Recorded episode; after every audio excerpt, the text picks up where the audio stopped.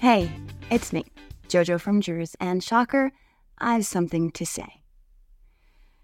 With all of the never ending Trump noise out there, a story came out yesterday that you might have missed.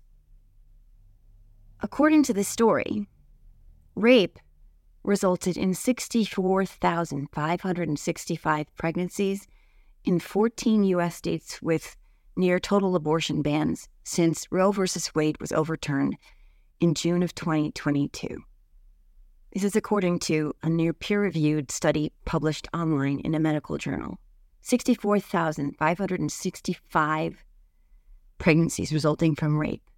And all of those pregnancies, all of them, were barred from being eligible for abortion.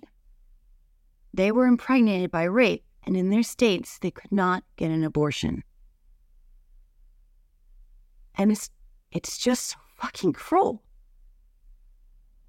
The trauma of being raped is difficult enough. I know. Because I was raped. I lost my virginity to a rapist.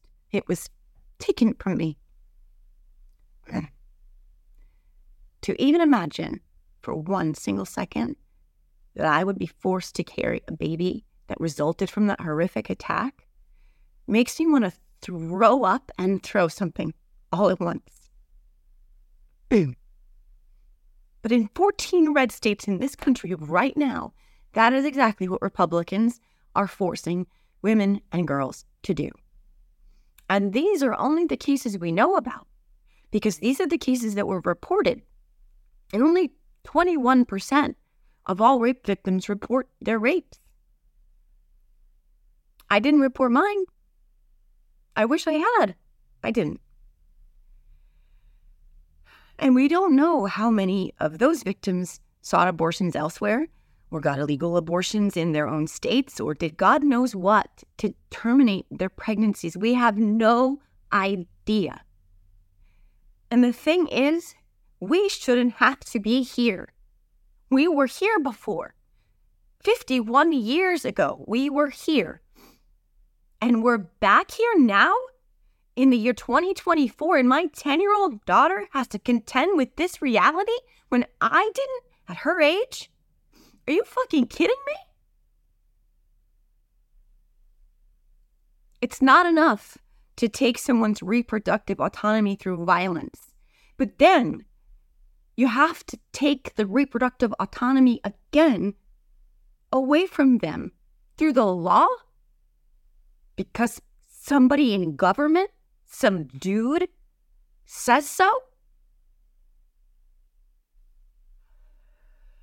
Your punishment for being sexually assaulted is to have to carry the baby that resulted from your assault? You have to contend with 10 months of pregnancy with a baby that is a perpetual and constant physical, tangible reminder of you being raped. And then conceivably, you have to raise and nurture and, and love that baby. At what point do you forget how it came to be your child?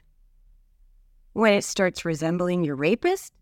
When it starts talking like your rapist or acting like your rapist, at what point are you able to reconcile what was forced inside of you, resulting in your state, forcing you to carry a baby inside of you? Do you ever reconcile that? Can you ever reconcile that? I am sick and tired of hearing Republicans describe themselves as being pro life. Forcing women and girls to have their rapist babies is anything but pro life. It's the opposite of pro life. What kind of life are you pro? If you are forcing a rape victim survivor to perpetually contend with facing the tangible representation of her rape, every single day. What kind of life Are you pro that you will force potentially tens of thousands of babies to be born to mothers who were raped in order for them to be conceived? Maybe they were raped by a family member. And then the mother who was raped has to worry that their baby will end up being raped by their rapist. Maybe they were raped by an abusive partner who didn't want a child, and they're so angry about it that they become even more abusive to the mother and the child. None of that is pro life. And by the way, they'll force a rape victim to carry that baby to term, and then once the baby is old enough to coo, they'll tell them they're on their own. They won't give them you know, free lunches or medicine or food stamps or welfare or health care. They don't care. They're on their own. So pro life, right?